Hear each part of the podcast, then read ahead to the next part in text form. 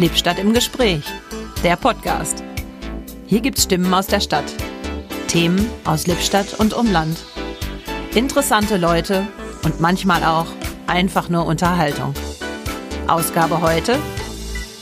Zu Lippstadt im Gespräch, dem Podcast, gehört natürlich auch als Gast der Bürgermeister von Lippstadt und deswegen ist er jetzt hier, Arne Moritz. Hallo. Hallo, grüß Sie. Wir wollen heute einmal so ein bisschen überlegt, es soll gesprochen werden über das Lippstädter Stadthaus. Die Geschichte ist natürlich nicht neu, die ist ja schon in der Planung länger, als Sie hier bei uns Bürgermeister sind. Haben Sie auf dem Schirm, wann das hier losging? Wann das ungefähr anfing mit der Stadthausgeschichte, so über den Daumen, wie lange das schon läuft? Also ich habe mich natürlich schlau gemacht bei dem Thema. Das hat in den 70ern angefangen mit der Überlegung, was passiert mit dem Kreishaus. Und dann gab es verschiedene Überlegungen. In den 90ern die Überlegung, was kann man in der Kaserne an der Südstraße machen. Da sind wir jetzt gerade. Dann gab es die Überlegung, was passiert auf dem alten Güterbahnhofsgelände. Erstmal mit der Überlegung, dort Handel anzusiedeln. Das hat dann der Rat 2013 zum Glück abgelehnt und 2015 gab es dann die erste Entscheidung, dass dort die Stadt das neue Stadthaus ansiedeln könnte. Zweistufiger Wettbewerb, ein städtebaulicher, ein architektonischer Wettbewerb und dann hat das Ganze Fahrt aufgenommen und jetzt stehen wir kurz davor, dass die Bagger anrollen. Dass da tatsächlich was passiert. Jetzt stellt sich die Frage, warum denn eigentlich ein neues Stadthaus, weil das ist ja immerhin auch ein Millionenprojekt, ne? Das ist so, da gibt es vielfältige Gründe dafür. Das erste ist, wer mal im Stadthaus gewesen ist, der sieht, dass das Stadthaus alt ist. Wer sich mit verschiedenen Funktionen in der Stadt beschäftigt hat, der weiß, wir haben auch eine ganze Reihe von Außenstellen, insgesamt 12 Außenstellen, die noch zusätzlich, zum Teil noch zusätzlich angemietet sind. Die Gebäude sind mittlerweile marode, es ist auch keine attraktive Arbeitsatmosphäre. Auch für die Bürger natürlich schwierig, wenn sie für die verschiedenen Dienstleistungen verschiedene Gebäude aufsuchen müssen. Und wenn wir dann noch von Klimaschutz und Energiesparen reden, dann ist das bei den Gebäuden alles nicht mehr gegeben. Und insofern hat man vor längerer Zeit dann auch die Entscheidung getroffen, ein neues Stadthaus soll es sein. Kein Prunkbau, aber ein funktionaler Bau, wo alle Dienstleistungen drin gebündelt sind. Das bedeutet, da hake ich jetzt nochmal nach, dass tatsächlich alle anderen Außenstellen, alle anderen Gebäude, die wir in der Geiststraße haben, früher auch Ecke Kappelstraße, weiß ich noch, es gibt ja diverse Gebäude, dass die alle dann nicht mehr genutzt werden. Kommt wirklich alles zusammen? Das kommt alles zusammen, ja. Und das wird alles dann im Stadthaus gebündelt werden. Von welchem Zeitrahmen reden wir denn da? Weil das ist doch schon ganz schön groß. Wann sind denn alle drin? Unser Ziel ist, dass wir 2026 dort alle Dienstleistungen dann gebündelt haben. Unser aktueller Werbepartner ist Raffler Textildruck, der Spezialist für einzigartige Textildrucke. Ganz egal ob T-Shirts, Hoodies, Jacken, Trikots. Bei Rafflers könnt ihr eure Textilien mit eurem ganz persönlichen Motiv bedrucken lassen. Das richtige Gefühl für Design, modernste Technik garantieren hohe Qualität. Und das Beste ist, man kann schon ab Einzelstück bestellen und eigene Klamotten mitbringen. Ob für Verein, Firma, Hofstaat oder was auch immer.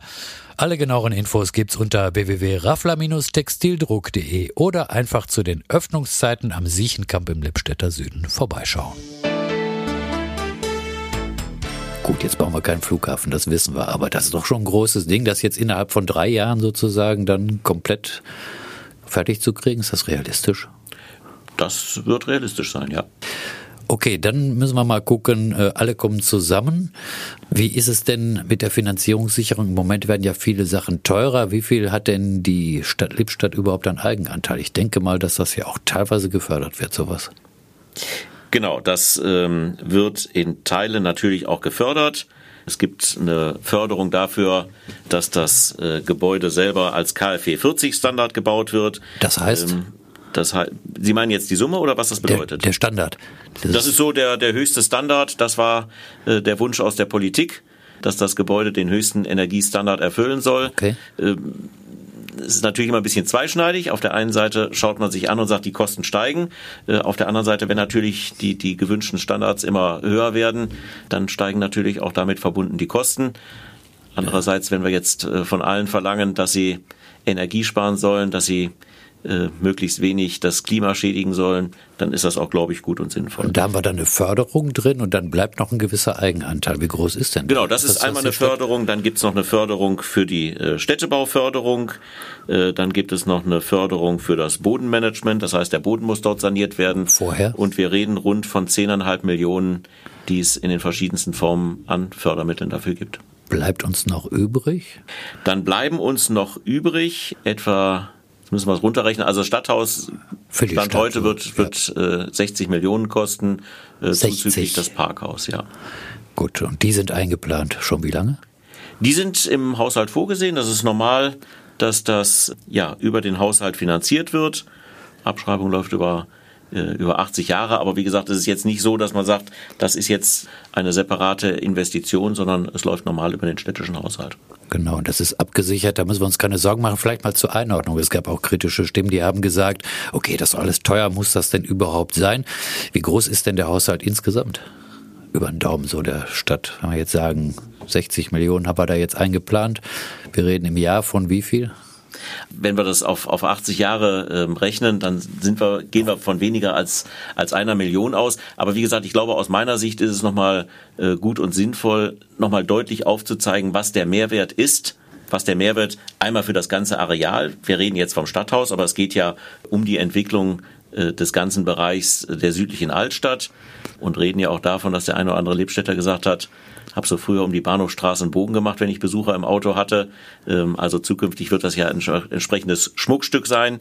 Wir reden dafür, dass die Bürger dort eine attraktive Umgebung haben, in der sie die Dienstleistung gebündelt wahrnehmen können.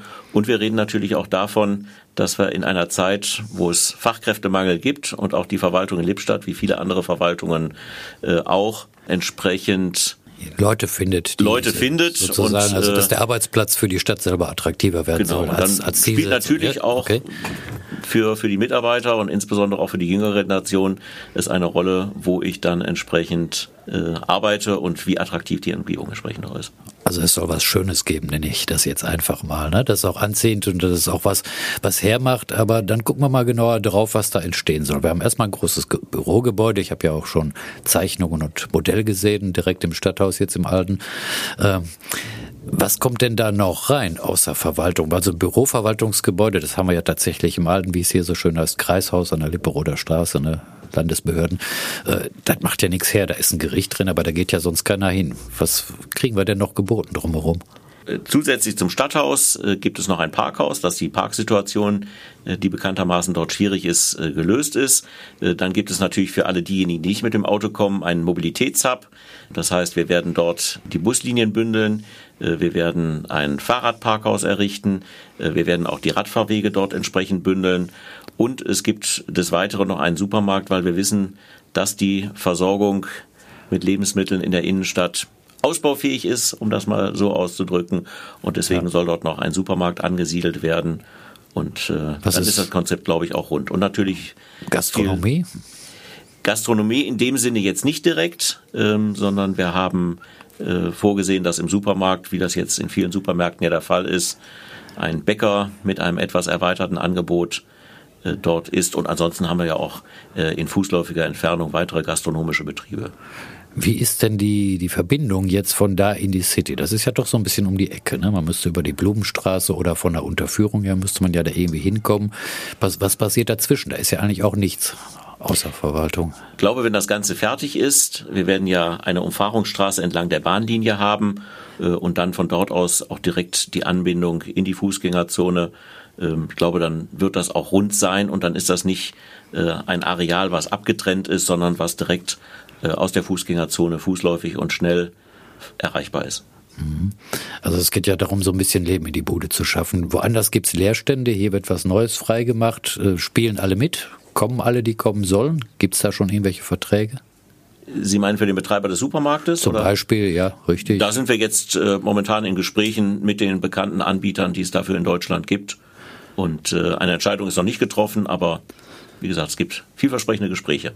Gut, da müssen wir uns noch ein bisschen überraschen lassen, ob das Ganze funktioniert. Wie ist es für die Mitarbeiterinnen und Mitarbeiter der Stadt selber, wenn die jetzt umziehen sollen? Gibt es da schon Stimmen so aus dem Umfeld der Stadtverwaltung? Also ich glaube, wichtig ist, und das haben die Mitarbeiter natürlich auch wahrgenommen, dass die Stadt ein attraktiver Arbeitgeber sein möchte. Das Stichwort Fachkräftemangel habe ich natürlich auch schon erwähnt. Und insofern geht es auch darum, dass das Arbeitsumfeld, dass die Gebäude dafür attraktiv sind, dass auch alle Mitarbeiter im gleichen Gebäude tätig sind. Denn wenn ich vorhin erwähnt habe, aufgeteilt auf 12 Gebäude, dann sind es natürlich auch viele Mitarbeiter, die sich da nicht jeden Tag sehen. Der Personalrat unterstützt das Ganze. Auch das ist ja eine Stimme der Mitarbeiter. Ja. Und insofern gibt es natürlich den einen oder anderen, der sagt, ich fühle mich jetzt am jetzigen Arbeitsplatz so wohl. Möchte da eigentlich nicht dahin, aber der allergrößte Teil wartet schon darauf, im neuen Stadthaus arbeiten zu können. Gut, dann schauen wir jetzt vielleicht nochmal drauf. 2026 ist jetzt so eine Zielmarke. Wann können wir da große Einweihung feiern? So aus dem Bauch raus, was meinen Sie? Was kriegen wir realistisch hin? Sie wollten jetzt noch einen Monat wissen. Ja, sind wir Anfang 26 dann so nach Karneval, macht ein Stadthaus auf. Für mich war das 2018 noch die unendliche Geschichte. Also da wird geplant und dann war mal so ein Projekt, wo ich dann gesagt habe, ja, irgendwann kommt doch mal ein Stadthaus. Ist zumindest in der Planung und das schon seit, weiß ich nicht, 20 Jahren oder so. Also ich glaube, wir lassen mal das Jahr 2026 und wenn es abzuschätzen ist, dann werden wir auch frühzeitig über den möglichen Monat sprechen. Wir werden ja auch einzelne Dinge schon mal vorwegnehmen. Wir haben ja darüber gesprochen, dass wir die Bürgerservices in ein Bürgerbüro ausgliedern möchten. Das ist im neuen Stadthaus auch vorgesehen. Aber wir werden das jetzt im Laufe dieses Jahres an einem anderen Standort schon mal in Betrieb nehmen. Erstens, damit wir diese wichtige Dienstleistung und das Bürgerbüro, der Bürgerservice. Steht das schon? Kann man da schon was verraten, wo das sein wird? Oder wir haben mehrere Immobilien, die wir in die enge Auswahl genommen haben.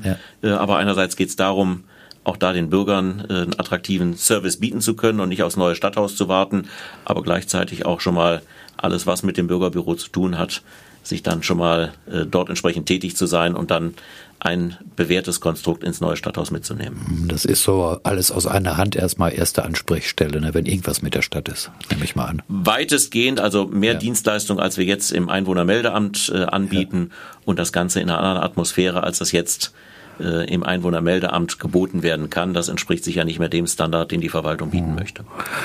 Von wegen Standard fällt mir jetzt auch so ein Bild ein. Verwaltungsbau nüchtern, so sachlich, funktional oder gibt es da auch was Schönes oder gibt es auch Kunst oder irgendwie sowas?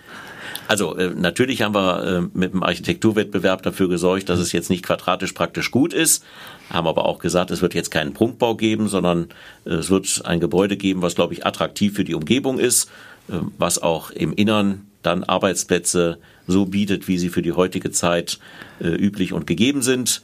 Es wird einen Ratssaal geben, den wir natürlich auch für andere Möglichkeiten nutzen können, Besprechungsräume. Es wird unten einen Foyer geben, wo das Bürgerbüro direkt angesiedelt ist, aber die Bürger dann auch natürlich dort in der entsprechenden Atmosphäre warten können. Also ein Gebäude, was den heutigen Anforderungen entspricht und, glaube ich, für den Standort genau das Richtige ist. Gut, dann wollen wir mal hoffen, dass es keinen Berliner Flughafen gibt. Die Finanzierung ist doch, da kann nichts mehr anbrennen, ne?